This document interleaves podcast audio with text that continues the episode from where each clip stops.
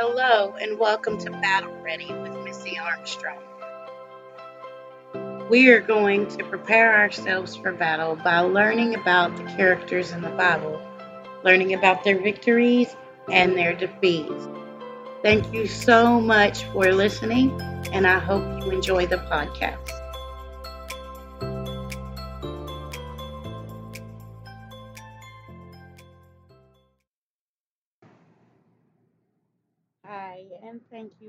Listening. Today on Battle Ready, we're going to cover Noah up to the flood.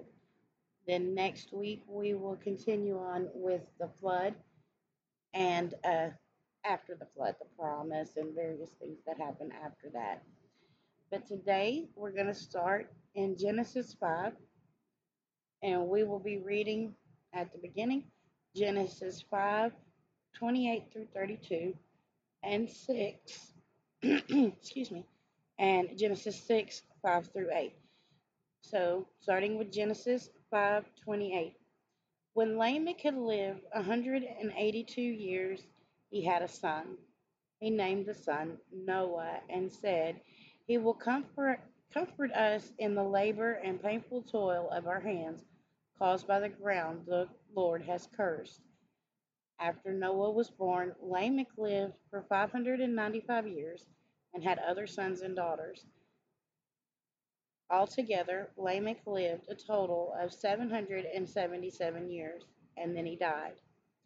After Noah was 500 years old, he became the father of Shem, Ham, and Japheth. Now, Genesis 6 5 through 8. The Lord saw the great wickedness of the human race and had, excuse me, let me begin again. The Lord saw how great the wickedness of the human race had become on the earth, and that every inclination of the thoughts of the human heart were only evil all the time. The Lord regretted that he had made human beings on the earth, and his heart was deeply troubled. So the Lord said, I will wipe from the face of the earth the human race that I have created, and with them the animals, the birds, and the creatures that move along the ground, for I regret that I have made them. But Noah found favor in the Lord in the eyes of the Lord. This little last bit is what changed everything. But Noah found favor in the eyes of the Lord. Not much is known about Noah's early life except for that he was a son of Lamech. And as a son of Lamech, he was in the line of Seth and the tenth man from Adam. And we remember Seth was the son of Adam and Eve that was born after Cain and Abel. But Bible history at this time, or the history of the world at this time, the men had been taken in, and women, the human race, had been taken in with great sin and wickedness over all the earth. And what's interesting here is that the source of the sin in these verses says that it's not so much in the deeds, but in the desires of the man's heart. The desires of the human race had turned to wickedness, had turned to evil. And, but how? When the entire world has gone to wickedness, did one man live a godly life in the midst of all of everything that was going around around him? And we find out in the next verses how that he did this. And it's a beautiful thing and a way that can help us as well. But Noah Noah had a relationship with God. Noah tried to be a righteous man. Noah worshiped God and tried to do what was right, even in the midst of everything else that was going on. And because of this, God gave Noah a extremely monumental job that would literally change the face of the earth. And because God saw favor, God gave him favor. In in Luke, in the New Testament, Luke 17 26 says, As it was in the days of Noah, so also will it be in the days of the Son of Man. This is comforting to me because the world was full of wickedness. The hearts of men had turned to evil thoughts and deeds, but God still found favor with Noah. And as we draw nearer to the second coming of Christ, we can still do the same thing. We can find grace. We can find favor with Noah, just like Noah did in his day now. And that's very comforting to me when you have evidence that someone in the midst of all of the evil in the world, it only took one man that found favor with God. And all of the wickedness in the world today, it just needs one man, one woman willing to be faithful and find favor with God to completely change everything. And that is an amazing thought to me. Let's continue. In Genesis 6 9 through 21 or 22, the Bible reads This is the account of Noah and his family. Noah was a righteous man, blameless among the people of his time, and he walked faithfully with God. Noah had three sons Shem, Ham, and Japheth. Now the earth was corrupt in God's sight and was full of violence. And God saw how corrupt the earth had become, for all the people on the earth were had corrupted their uh, had corrupted their ways. So God said to Noah, "I'm going to put an end to all the people in the earth that that has filled filled with violence because of them. I am surely going to destroy both them and the earth." So make yourself an ark, an ark of cypress wood. Make rooms in it and coat it with pitch inside and out. This is how you were to build it. The ark is to be 300 cubits long, 500 cubits wide, 30 cubits high. Make a roof on it, leaving below the roof an opening one cubit high all the way around. Put a door in the side of the ark and make it make lower, middle, and upper decks. I'm going to bring flood waters onto the earth and destroy, destroy all life under heavens, every creature that has breath of life in it. Everything on earth will perish, but I will establish my covenant with you, and you you will enter the ark, you, your sons, your wife, and your sons' wives with you. You are to bring into the ark two of every living creature, male and female. Keep them alive with you. Two of every kind of bird, two of every kind of animal, and of every kind of creature that moves along the ground will come with you to be kept alive. You are to take every kind of food that is to be eaten and store it away as food for you and for them. This is what I was talking about earlier when I said we would see hmm, why God chose Noah. Why Noah found favor with God. Noah had a personal relationship with God. And it's it's described in these verses at the beginning in such a simple way, in a way that changed everything. Okay? It says in the beginning that Noah was a righteous man, blameless among people of his time, and he walked faithfully with God. Five words that changed everything. He walked faithfully with God.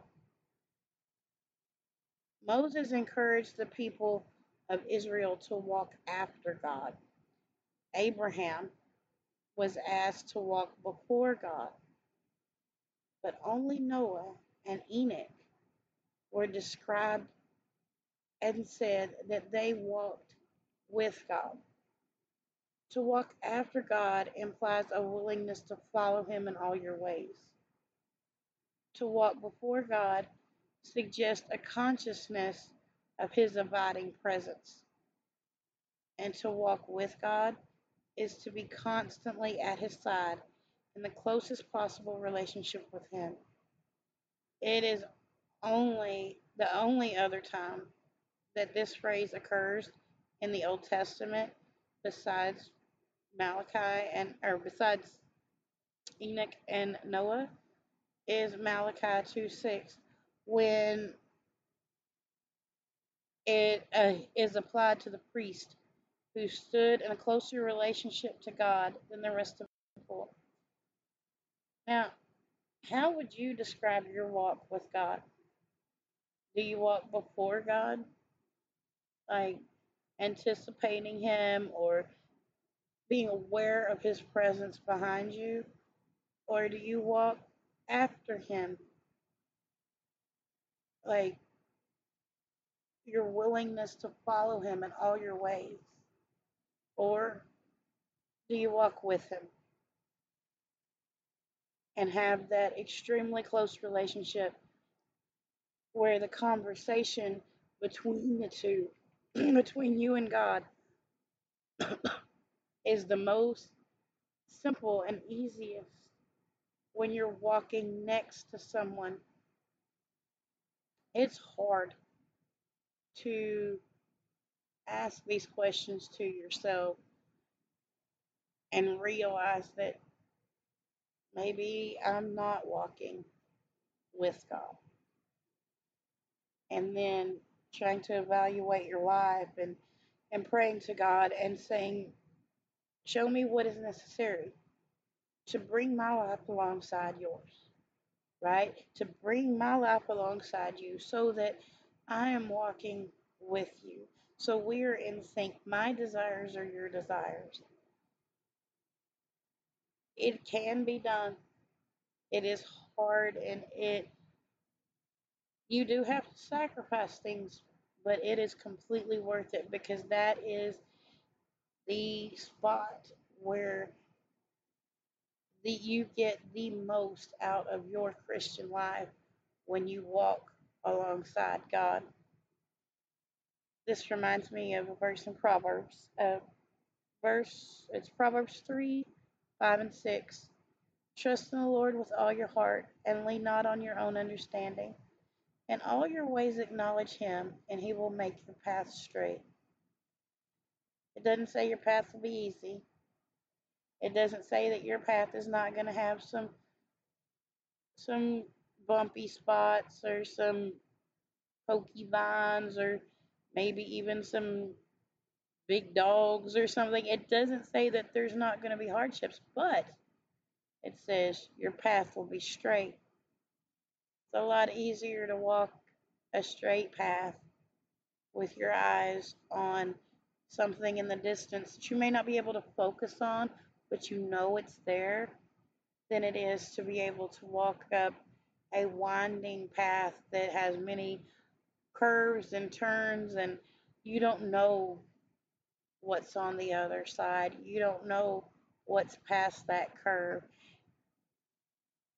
And so, this is what gives me it gives me a little comfort. It gives me a little bit of peace that my path may not be perfect, but He will make my path straight. Let's continue on. Genesis 7 1 through 16 says, The Lord said, then said to Noah, Go into the ark, you and your whole family, because you have I have found you righteous in this generation. Take seven pairs of every kind of clean animal, a male and its mate, one of every kind of unclean animal, a male and a female. Also, seven pairs of every kind of bird, male and female, to keep the various kinds alive throughout the earth. Seven days from now I will send rain on the earth for forty days and forty nights, and I will wipe from the face of the earth every living creature I had made. Now Noah did all the Lord commanded. Noah was six hundred years old when the flood waters came on the earth. Noah and his sons and his sons' wives entered the ark, and Noah's wife, sorry, I missed that part. Start back at that. Let me and Noah and his sons and his wife and his son's wife entered the ark to escape the waters of the flood. Pairs of clean and unclean animals, of birds, and of all the creatures that move along the ground, male and female, came to Noah and entered the ark, as God had commanded. After and after seven days the flood waters came on the earth. In the six hundredth year of Noah's life, on the seventeenth day of the second month, on the day on that day all the springs of the great deep burst forth, and the floodgates of heaven were opened, and rain fell on the earth for forty days and forty nights. On that very day, Noah and his sons, Shem, Ham, and Japheth, all together with their with his wife and the wives of the three sons, entered the ark. They had every kind of wild animal according to its kind, every kind of wild livestock according to their kinds, every creature that moves along the ground according to its kind, and every bird according to its kind, everything with wings. Pairs of all of the creatures that have the breath of life in them came to Noah and entered the ark. The animals going in were male and female, every living thing. As God commanded Noah, the Lord shut him in. And Hebrews 11 6 and 7. And without faith, it is impossible to please God, because anyone who comes to him must believe that he exists and he rewards those who earnestly seek him. By faith, Noah, when warned about things not yet seen, in holy fear, built an ark to save his family. By faith, he can he condemned the world and became the heir of righteousness that is keeping with the faith. Although Noah was surrounded by a world that was engaged in lawlessness and wickedness and impurity, he believed that God was in charge. He believed that God had control of his life, of his story, and he believed when God told him that a great flood was about to engulf the earth, even though he had never before seen rain. And uh, this is seen in Genesis 2 5. He believed when God told him to build a gigantic boat hundreds of miles from the nearest ocean. He believed. He kept on believing even though the flood didn't actually occur for over a hundred years. There are many definitions of faith, um, but basically, at, at its basic and purest form, faith is acting on what God says without doubt and believing God's word with complete trust. Many of the things that God said to Noah probably caused him a bit of surprise, but and it might have he might have you know maybe had a second a second like really, but he did it. He had faith that God said what he meant. And I mean, you got a, a hundred years, over a hundred years from the time God said, I'm going to make it rain to when it rained. Okay? I like to talk about God's timing because it's one thing that I struggle with. so I I try to study it. I try to I try to make myself better uh, about it. But if you think about what Noah went through during those 100 years, just the doubt and the the jeering and the sarcasticness and things of people that saw him building this boat out in the middle of nowhere, nowhere close to an ocean, and telling people, you know what, it's going to rain, you need to repent. And they're like, rain? What's rain? Right? Imagine that. I, but he continued with that kind of faith, with that kind of drive and determination. Recently, I went through a time when God had put me in a waiting place where He needed me to learn a few things before it was time for Him to do what He wanted to do in my life. And in that waiting place, I got frustrated. I'm not going to lie, I got down. I needed to learn things about myself and about my relationship with God before I could move forward. And in the waiting place, I learned a lot. I learned that while you're stuck in a waiting place, you should never just sit. If God puts you in a spot, there's a reason for you to be there. You're either there to do something, to learn something, or to teach something.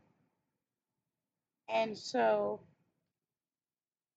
in my waiting place, in my time of waiting on the Lord in His time,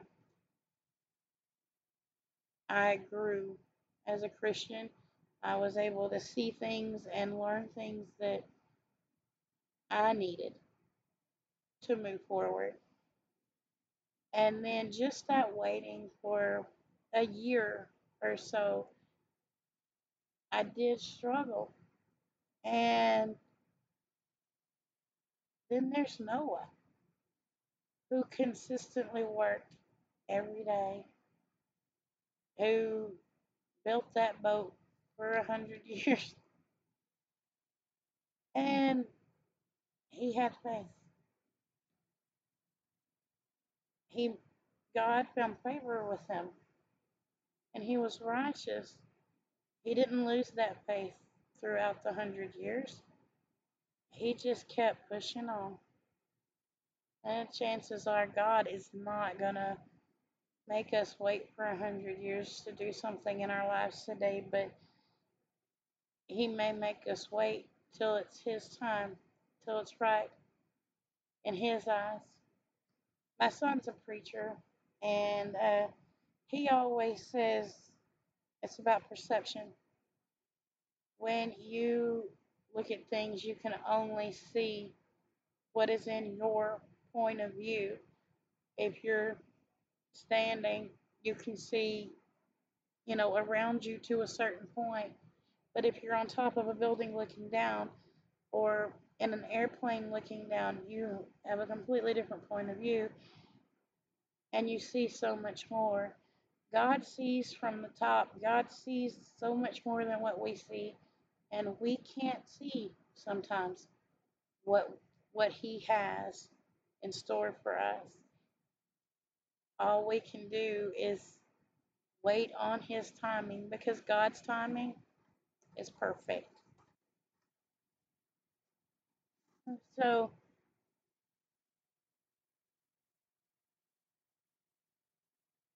faith is acting on what God says. Okay?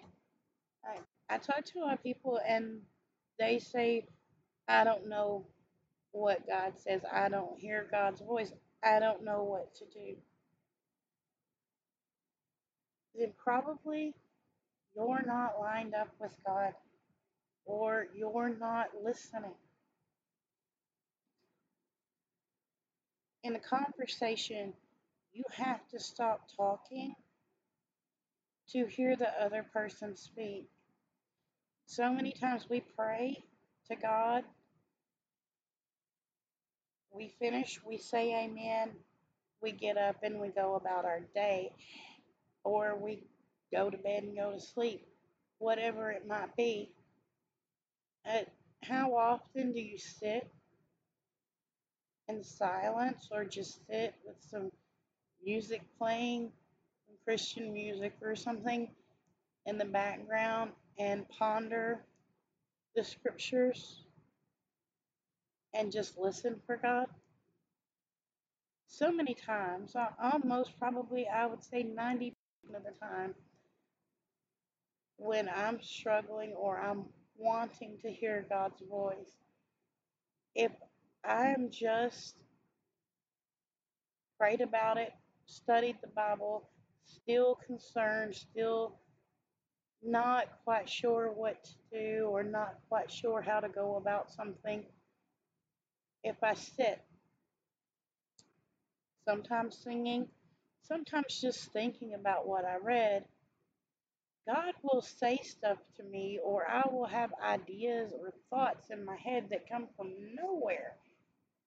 And then I will do these things, and everything just pans out because God's speaking to me. It may not be audible, it may be a feeling, it may be a thought, but it is God's way of speaking, and it's different to different people, right? So it's sometimes to hear God, you have to surrender yourself completely to Him. Stop everything and just listen. And I know it's hard. And It is hard for me because I'm so ADD that I just want to go to the next thing, but sometimes you just have to stop and sit in silence and think about the scriptures. Think about God. Talk to God on and off, but allow that silence to exist. I don't know if it works for everybody, but it seems to work for me. So if if faith is acting on what God says, how much of a man or woman of faith are you?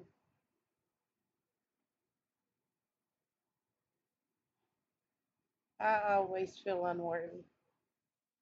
I, I always feel like I do not measure up. I try, but I do not succeed a lot of times. Uh, there are things in the Bible that can help us strengthen our faith, that can help us listen, that can help us determine this is what God wants for us. This is what God wants for me.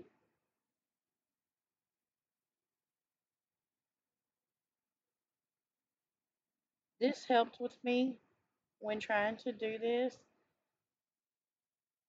List the things in which that you haven't obeyed. When God told you to do something and you didn't do it. Things that you regret not doing. Then focus on one thing that you have not done and do it. Then move on quietly to the others and deal with them one thing at a time.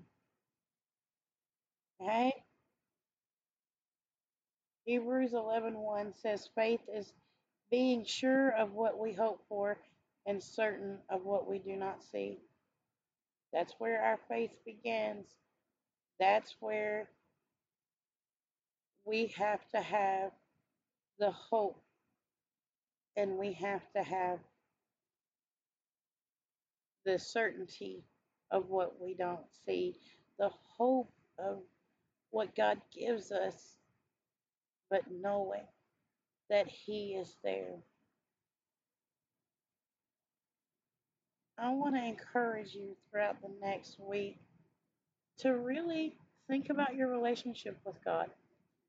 Think if you're walking with God or beside Him, if you're walking beside Him, or if you're walking behind Him, or if you're in front of Him. Think about your faith. Is God telling you to do something and you're uncertain about it? Or you are feeling unworthy? Let me tell you something that I firmly believe. God tells people to do things. God calls people to ministries. God sets certain things on people's heart. When He does that, He has already factored in your foolishness, your craziness, your weaknesses. He has already thought about all of these things. You don't need to. He will give you what you need to complete the task. He will help you find people to support you while you complete the task. He will put people in your life and around you that can either help you move you forward or support you where you are. So, whatever God has called you to do, whatever God is saying in your heart, let's step out, let's do this. Do it.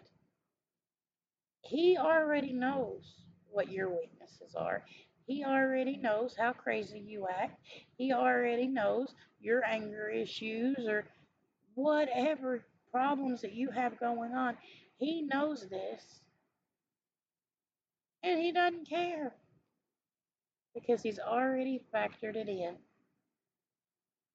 So please concentrate on that this week. Think on that. Look at some of the verses that we went over or delve into some other verses and really find where is my faith and where am I walking. So thank you so much for listening today. Please come back next week and we will be talking about the flood and then what happened after the flood. And then we will also talk about various lessons that we learned from Noah. So, thank you so much again for listening. I hope you enjoy your week. And just remember, God already knows, He's already factored it in.